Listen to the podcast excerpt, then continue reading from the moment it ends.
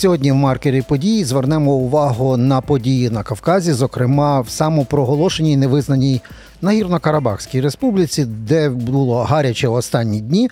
З нами на зв'язку американський політолог Юнус Раміс. Він екс-голова апарату уряду і колишній керуючий справами парламенту Азербайджану. Пане Юнус, вітаємо вас.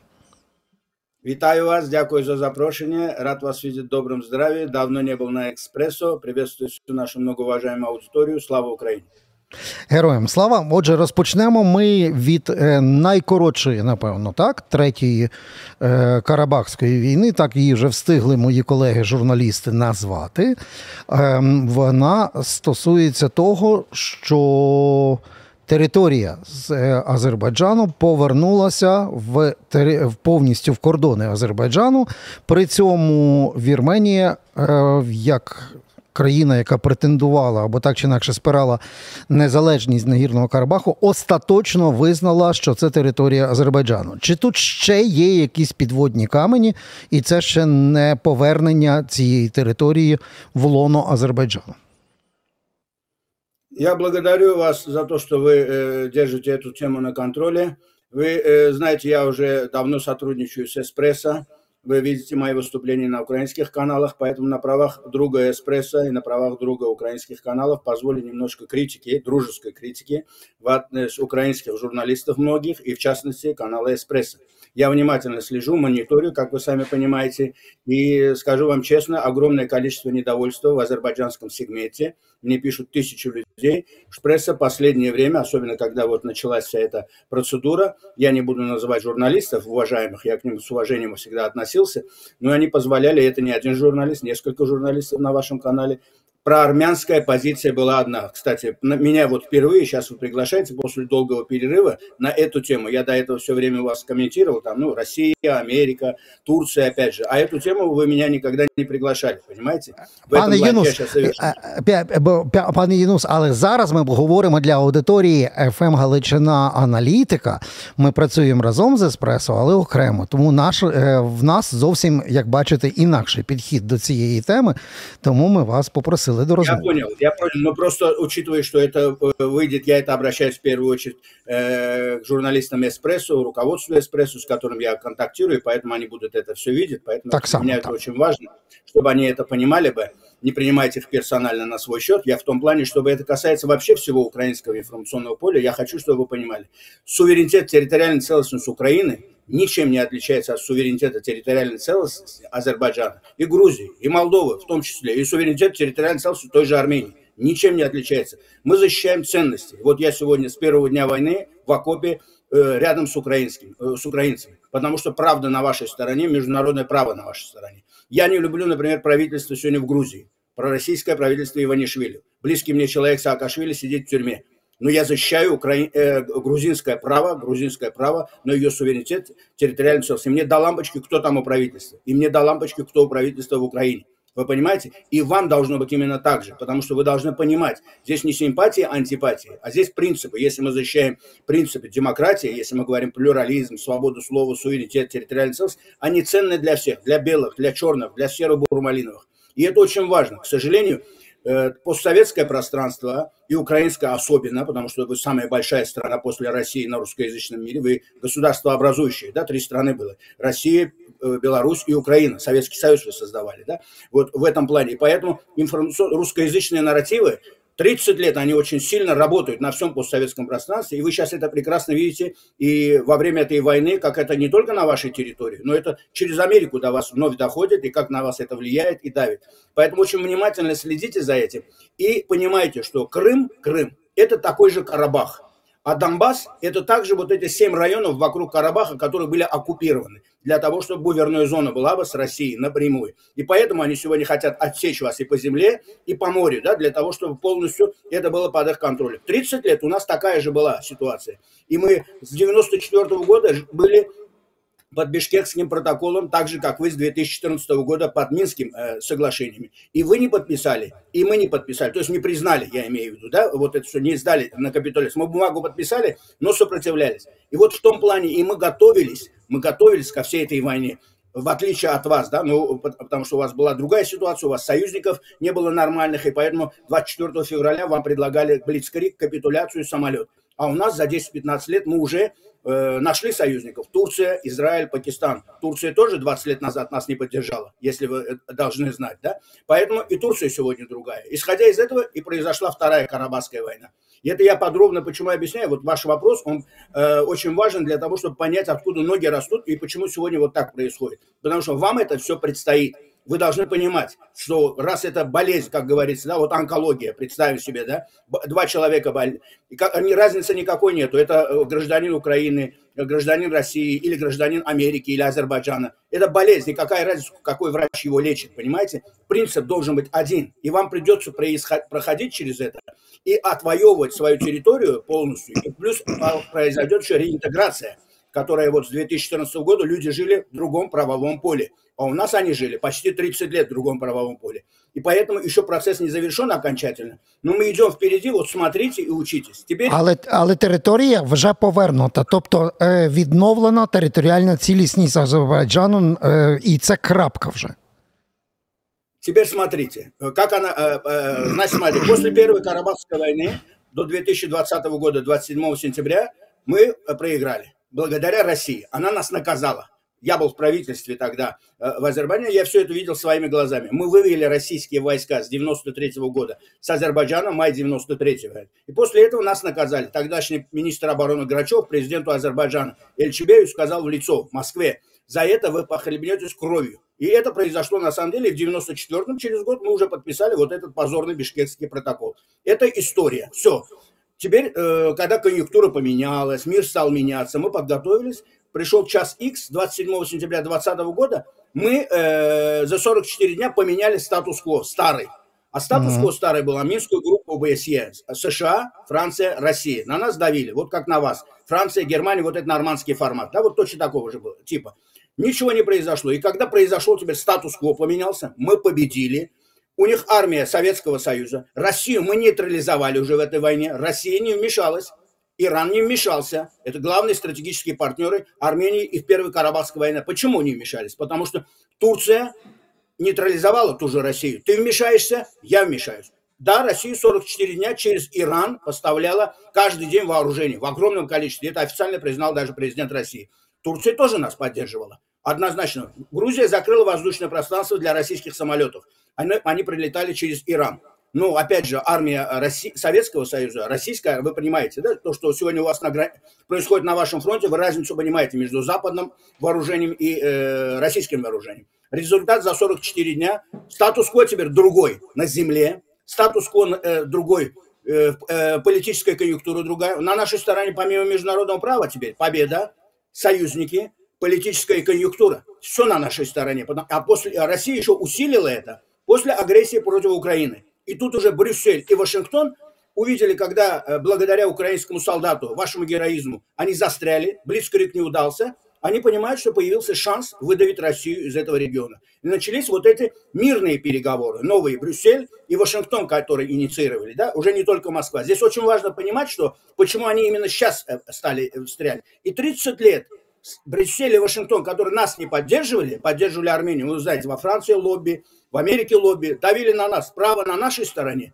а они нас наказывали. Вы же сейчас на себе видите, как эти двойные, тройные стандарты на Западе работали, как продали Грузию в 2008 году, как продали вас в 2014 году, как хотели вас продать и в начале этой войны, не хотели вас поддерживать. Только благодаря тому, что вы отстояли Киевскую, Сумскую, Черниговскую область, тихо-тихо они все зашевелились. Мы через это прошли. И поэтому, поэтому сегодня они увидят такая ситуация, они стали давить на Армению. Идите подписывайте на мирные соглашения с Азербайджаном, автоматически подписаться соглашение с Турцией, Турция член НАТО, на карте посмотрите, ну не, не с Ираном же выдавливать Россию, и не с Россией же э, выда- э, заниматься тем же Ираном, на земле больше никого нет, а Турция член НАТО, нравится вам или не нравится.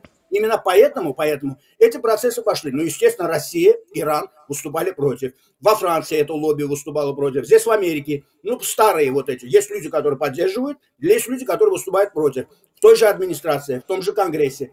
И именно, вот я сейчас завершу эту мысль, я хочу, чтобы это, это очень важные, важные реперные точки. которые надо понимать, и тогда вы увидите, откуда эти ноги растут. Посмотрите недавний Совет Безопасности и слушания в Конгрессе, и в Нижней Палате, и в Верхней Палате. Вот все они это организовали. Результат ноль. Почему? Потому что они понимают, что здесь э, других союзников на земле нету. Поэтому Азербайджан и Турция в этом вопросе, они нужны. И поэтому э, очередной казус Бели. Пашинян вроде говорит, признаю территориальную целостность Азербайджана, первый армянский лидер. Вот после этих переговоров он это сказал. И когда он это сказал, ну сказал А, сделай Б. Но он продолжал вот лавировать. Париж, э, Вашингтон, э, Россия, э, Иран. Как я говорю, политический шпагат, а это обернулся ему политическим геморроем. Тем более ты говоришь о том, что ты признаешь территориальную целостность Азербайджана, а 2 сентября, вот здесь уже начался отчет, откуда эта операция началась. Он 2 сентября поздравляет э, Карабах с очередной годовщиной независимости. Где логика? Плюс финансирует 360 миллионов из бюджета, и там находится более 10 тысяч армии ну, Министерства обороны. І як це може сочетатися? Пане Юнус, а, а можете уточнити? А можете уточнити, бо бо ми думали, що точкою відліку цього всього, що відбулося на наших очах, останні дні було не заява е, Пашиняна, а те, що в, в так званій непризнаній на Гірно-Карабахській республіці там взяли собі, поміняли оцього ручного президента. Там був Аратюнян, і з ним якийсь діалог та йшов. І він, в принципі, був учасником цього визнання, що територія Карабаху це територія Азербайджану. А потім з'явився е, вибраний 9 вересня в їхньому так званому парламенті Шахраманян, який зразу все сказав, що все. Ми независима республіка. Я думав, що це він був точкою е, відліку, а ви кажете, що це прем'єр-міністр Вірменії. Вы посмотрите на даты. Это было 2 сентября. А то, ага. что вы говорите, произошло через неделю. Через... А это друг за дружкой они пошли. Один ага. процесс усилил другой. То есть они шли в одном унисоне, в одной тематике. То есть и Азербайджан же наблюдает, мы же с тобой как будто бы договорились, то есть с президентом Азербайджана разговаривал в Брюсселе, в Вашингтоне, в Праге, ты бумагу подписал, бумагу публично подписал, что ты признаешь суверенитет, территориальную целостность, и когда тебя спросили, включая Нагорный Карабахскую автономную область, бывшую, ты это все сказал. Ну, сказав э, это, ты после этого поздравляешь их с независимостью, а потом э, даешь возможность провести там, так как вы сказали, вот эти э, так называемые выборы. И это уже была последняя капля, последняя mm. капля, которая уже... Э, потому что Азербайджан до этого говорил. Вот когда он заявил, вот это э, признают, Азербайджан же мы сразу через несколько дней поставили погранично-пропускной пункт на Лачинской дороге. Ну, логика, да? Если ты говоришь, это наша территория, в течение двух с лишним лет по этой территории бесхозно, бесхозно Армения, опять же, ты же э, проводил ротацию армии, вооружение туда проводил. Черт чем занимался, то есть бесхозность была в этой. Ты, ты проиграл в этой войне, мы договорились этого не делать. Ты стал это делать. Мы тебя заставили дипломатически, э, и несколько раз на границе вы видели, были стычки. Кнутый пряник, да, политика? Угу. Ты сказал в конечном итоге, это территория Азербайджана. Сказал, мы сразу же установили там погранично-пропускной пункт. Закрыли эту лазейку. Вы понимаете, они пару раз постарались в обход по грунтовым дорогам, но сверху Байрахтара, как вы сами понимаете, да, мы это все засняли и сказали, если они не уйдут добровольно, а их более 10 тысяч, там танки, бронетранспортеры, ракетные системы залпового огня, беспилотники, вы можете представить? И они говорят, это армия обороны Карабаха, да, вот типа как ваш дурацкий ДНР, ЛНР в этом плане. Мы э, они думали, мы шутки шутим. Они думали, что Франция, Америка, Россия, все это им помогут. Да? Ну, Азербайджан раз сказал, два сказал, это не работает. И вот эти два момента с, э, с, э, с поздравлениями и с выборами так называемого президента, это была последняя капля, и Азербайджан начал контртеррористическую операцию, и все говорили, о, началась война. Я лично э, на каналах украинских сказал, это будет один-два дня. Но это разные весовые категории. И когда они говорят, Азербайджан бомбил там Ханкянди, это бывший Степанакер, там никаких городских этих самых, ничего там не было. Азербайджан точечно 64 точки. Вот эти все окопы, танки, вот эти РЛС, все их поуничтожал. И э, после этого им говорили, встречаемся, нам же говорят, нужны переговоры, это внутреннее дело Азербайджана, раз Карабах – это территория Азербайджана значит, мы будем встречаться с ними для реинтеграции. Они не хотели. Они говорили о том, что в Братиславе, в Париже, где-нибудь так международные, типа вот два независимых государства. Да? Азербайджан сказал, такие сказки не проходят никогда.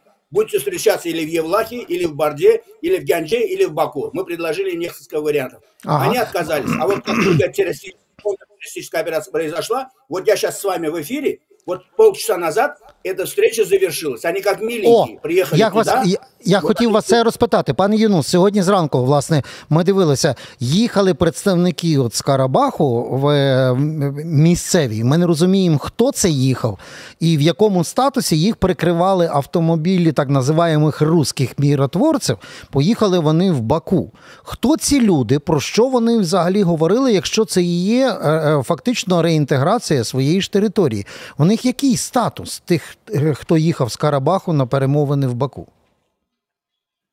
В, в интернете есть ролик, когда и нынешний руководитель, нынешний так называемый руководитель, и предыдущий руководитель, и Арутюна, они все сидели за столом. И как uh-huh. подписывалась эта бумага, вот этот акт о капитуляции, да, о том, что приостанавливается все. Там три пункта было. Три пункта. Э-э- немедленное, это самое, оставляйте оружие, оставляйте все оружие на местах, покидайте вот эти все зоны военных действий, окопы и вот это все, и э, уходите по домам. Уходите по домам, а потом будет создан э, коридор э, через тот же Лачинскую дорогу. Вы, э, кто захочет, э, уходит э, на территорию Армении, да, спокойно, без оружия, без ничего.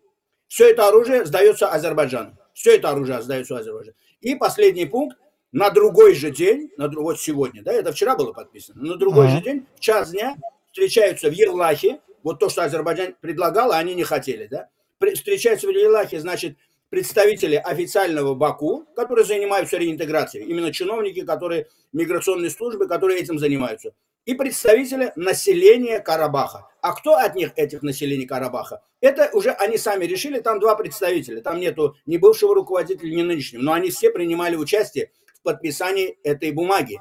Понимаете, я хочу, чтобы вы это понимали. И вот теперь этот процесс, все спрашивают, а что будет дальше, да? А дальше лавочка закрыта. Over, как говорят здесь в Америке. Э, сегодня, конечно, произойдет тихо-тихо. Город Ханкянди, Ахдаря, Ходжалы, Ходжавян, Аскаран, вот эти города, ну, главное Ханкянди, на них всех будет стоять азербайджанский флаг. Просто это процедура. Мы же могли это делать танками, вот в течение этой контртеррористической операции. Мы им показали, что мы не хотим заходить в городскую черту, мы уничтожили военную инфраструктуру. Предупредили заранее местное население смс-ками. Сидите дома, держитесь подальше от танков, от этих всех воинских этих самых, да, э, воинской инфраструктуры. Так это и произошло. И теперь, э, если мы хотели бы, мы пошли бы таким путем. Ну зачем нам это делать, когда весь мир поднял бы вой? И так э, воют со всех сторон, не имея никаких фактов. И поэтому вот мы сегодня поговорили, все, что надо им сказали. Они сейчас пойдут, и теперь степ-бай-степ это все будет реализовываться. Реализовываться, каким образом произойдет вот эта реинтеграция, еще есть два года по бумаге, когда там российские так называемые, так называемые, подчеркиваю, миротворцы будут там находиться.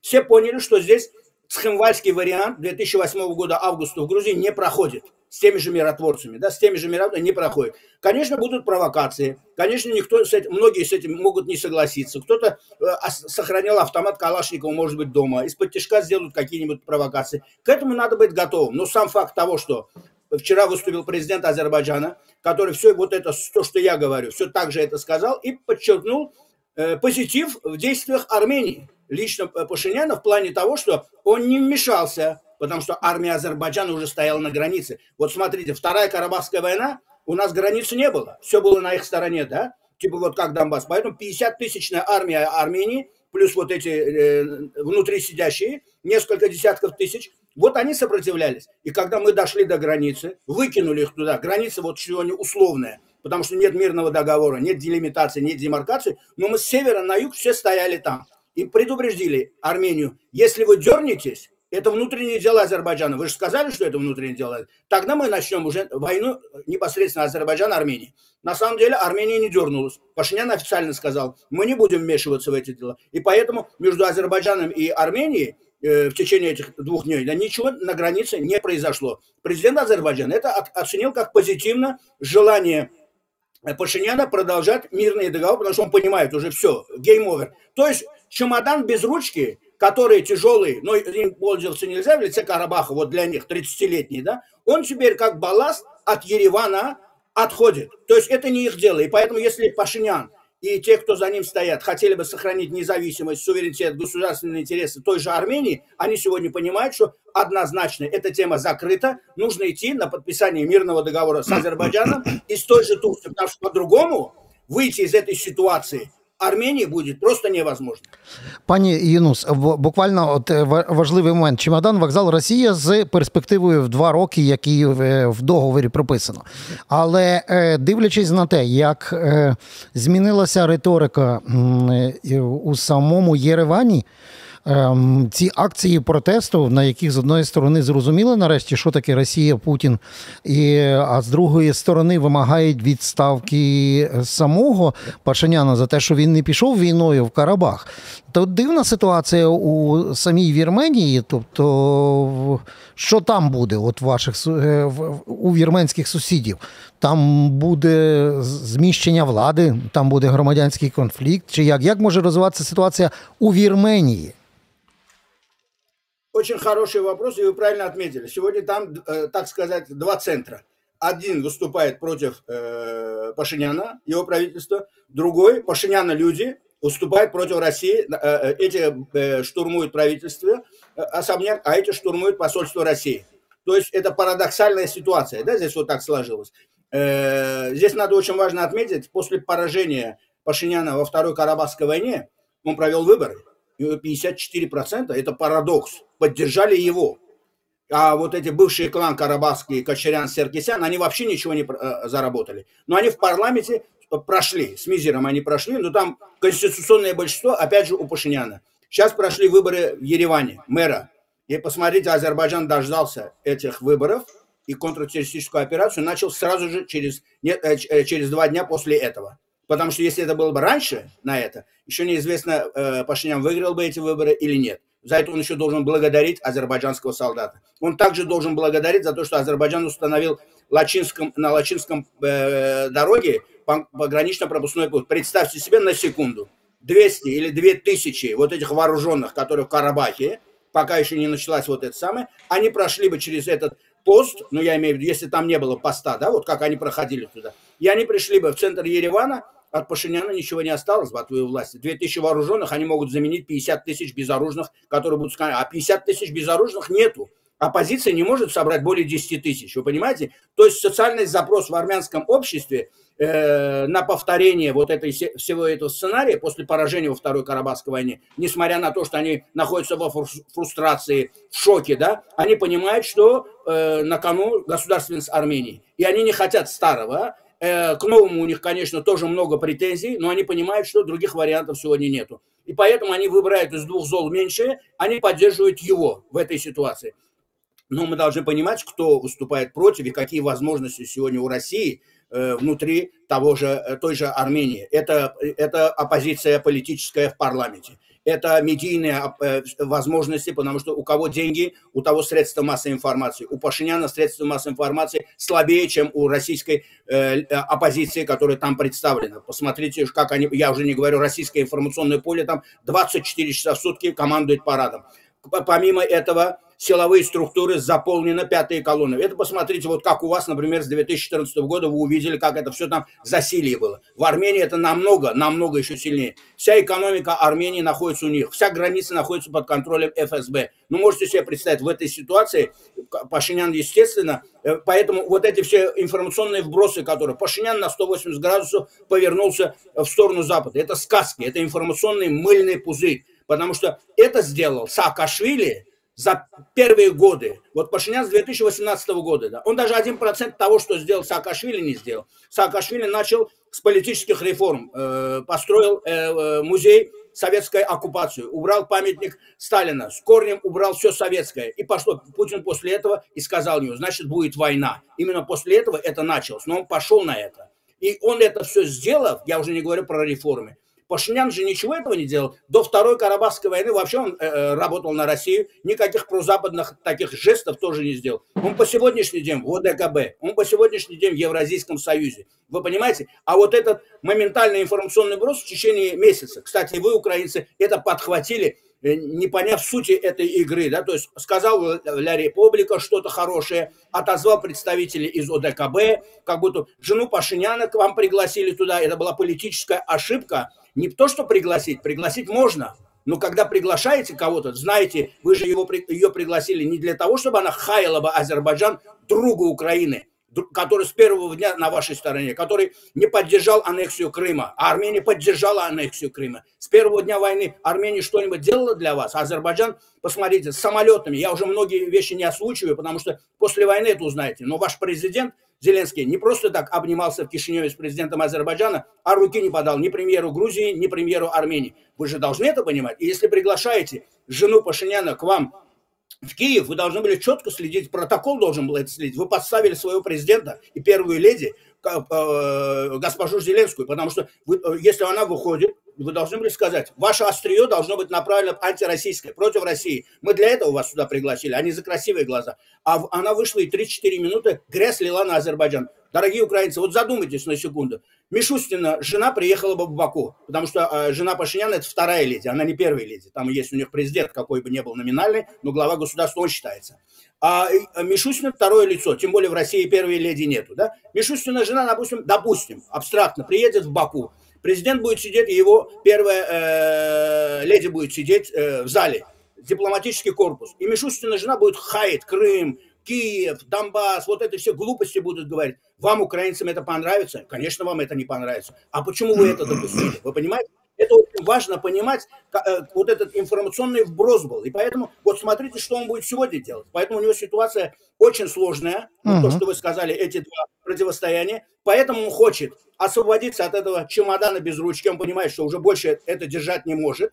И ему самое главное внутри стабилизировать ситуацию, потому что Россия вполне может пойти на военный государственный переворот. Провокация какая-то, военная база в Гюмри, в Эребуне, довольно очень... Вспомните 98 или 99 год, когда перестрелка в парламенте была. Это вполне может повториться там же внутри. И поэтому это надо предвидеть. А если он сумеет сохранить эту ситуацию, выйти из этой, подписать мирный договор с Азербайджаном, потом с Турцией, вот после этого он сможет начать процесс и выхода из ОДКБ, из Евразийского союза. Вот это так делается. А без этого это просто болтология, словоблудие. И поэтому мы должны понимать, что он может делать, что он не может делать, что он обязан сделать. А он, а он шарахается, понимаете? Он не человек слова. Ты должен, ты договариваешься, ты должен это делать. Просто Азербайджан вынужден был кнут и пряник то пряник, э, э, хорошо договорились, но не срабатывает. Вот заметьте, кнутом это работает. Поэтому вы тоже должны понимать, как вы будете завоевывать свою территорию, если кто-то вам будет говорить, вам Крым без выстрела или там что-то будут давать, не верьте, вас без выстрела заставили его сдать.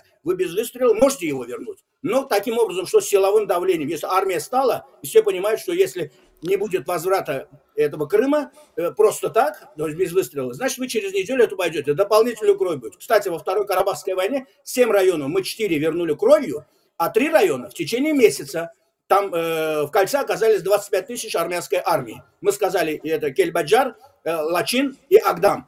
И если, если оттуда вы не уходите, начинает, мы идем дальше. Да, мы потеряли бы еще дополнительной жизни, но они потеряли бы все эти 25. И вот они в течение месяца это освободили. Поэтому никого не слушайтесь, показывайте силу. Только силой в этой жизни считаются. Пане Єнус, ми абсолютно стежили за цією ситуацією, і як розвивалося силовий варіант, і блокаду дев'ятимісячного, як вона працювала правильно. Ми абсолютно це підтримуємо. Хочу тільки в своєму обличчі теж сказати, що ми е, дуже часто критикуємо дивні е, рухи нашої влади у зовнішньополітичному варіанті.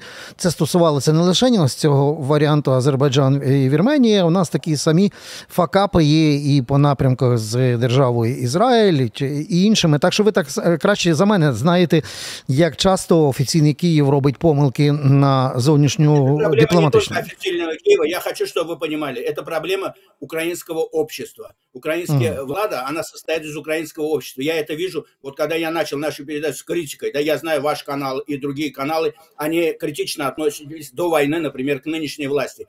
Во время войны, во время войны, вот смотрите, для вашего примера, дорогие украинцы, я 20 лет живу в Америке. Я получил здесь политическое убежище от правительства Азербайджана.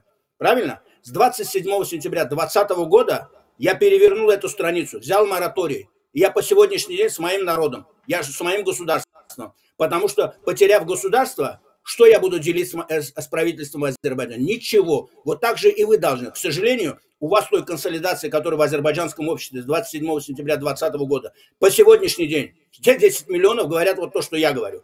Вы понимаете? Все 10 миллионов. У вас этого нет. Вы даже во время войны очень много позволяете критики в отношении той же Влады, э, позволяете политической борьбой продолжаете заниматься, разговоры глупые заводите о том, что выборы президента надо проводить, выборы э, э, парламента надо проводить у вас идет война за ваше существование. Потушите пожар в своем доме, потом будете разбираться, кто виноват в этом пожаре и кто как вел себя во время этого пожара. Это очень важно понимать. На тисячу відсотків з вами солідарний. Буквально останнє запитання.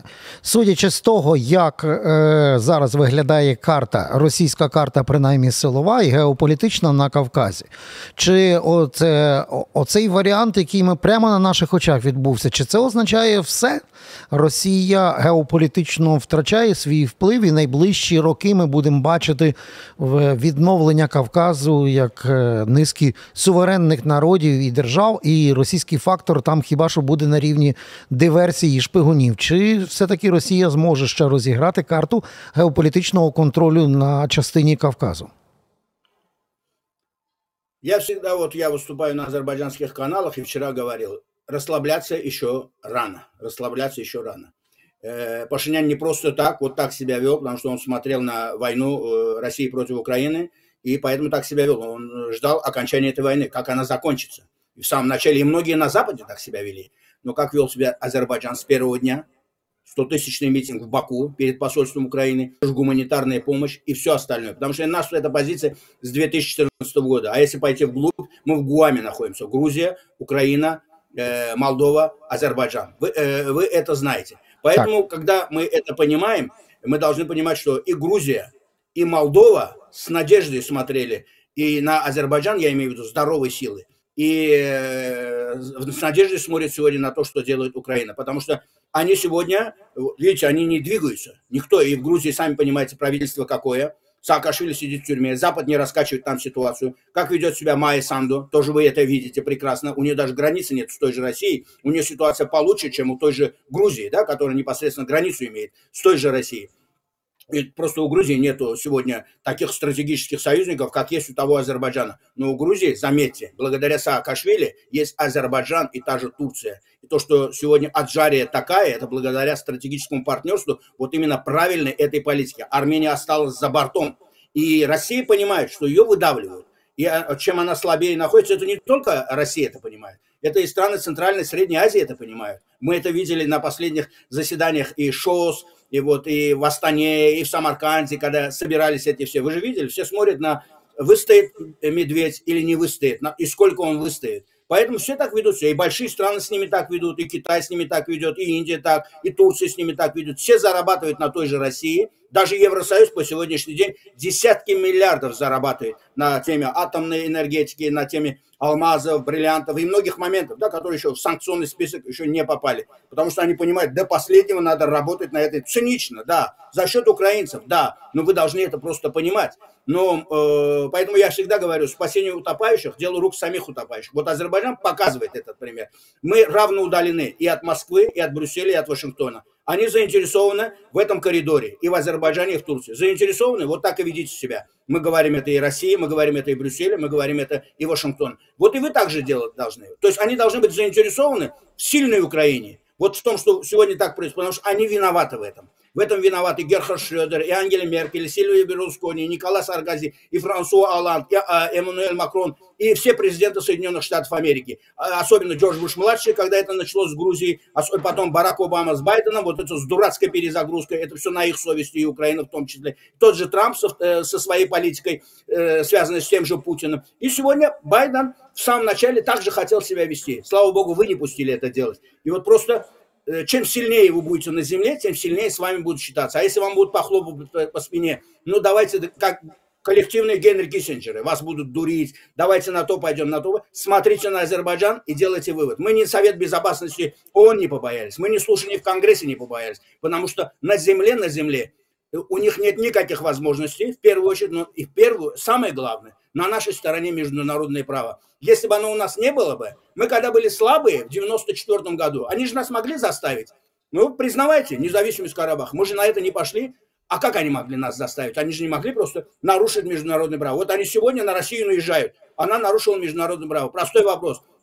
Если Украина бомбит Крым, вы разрешаете, вас спрашивают, вы говорите, мы не, э, мы не, э, мы не бомбим э, территорию России, да, нашим оружием. Своим оружием она ее личное дело. А что касается Крыма и Донбасса, это вообще ее территория. Здесь они могут использовать шторм шедов и все, что хотите. Простой вопрос. Если Украине это позволено в отношении Крыма, в отношении Донбасса, почему это Азербайджану не позволено в отношении того же Карабаха, который вы же признаете суверенной территорией Азербайджана? Чем мы отличаемся от этого? Поэтому это мой вопрос вот такой и к мировому сообществу, и к вам, дорогие украинцы. Ну хорошо, они далеко. Они не знают э, историю Российской империи, они не знают историю Советского Союза, они не знают, что Крым, Абхазия, Южная Осетия, Приднестровье, Карабах – это все Лубянка, это кукловоды все там все. Но вы-то должны это знать. Почему мы, азербайджанцы, знаем про историю Крыма, а вы э, не знаете правды про Карабах? И же, потому что у вас там полмиллиона армян живет? Ну, это тоже неправильно. Э, вы же не Игрань Кисаян, Маргарита Симаян, Бабаян, вот это, заметьте. Вы там азербайджанцев одного видите? Кургинян, вот эти все, они все, вы азербайджанцы одного видите, это тоже очень важный момент, потому что они очень сильны в средствах массовой информации и на Западе, и в русскоязычном сегменте. А ви ці наративи пускаєте в своє інформаційне поле. Будьте внимательні у себе вдома.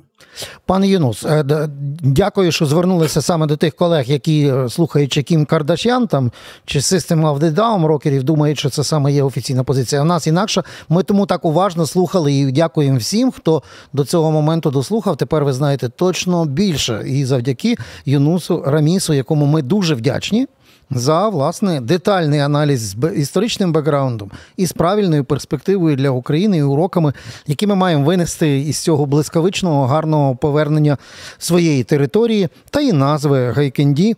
Тобто Ханкенді це справжня назва, не якийсь там Степанакерт, які придумали большевики в 22-му году. Пане Єнусе, дякую вам, до нових зустрічей. Дякую, до побачення. Слава Україні! Дякую. Героям слава, дякую.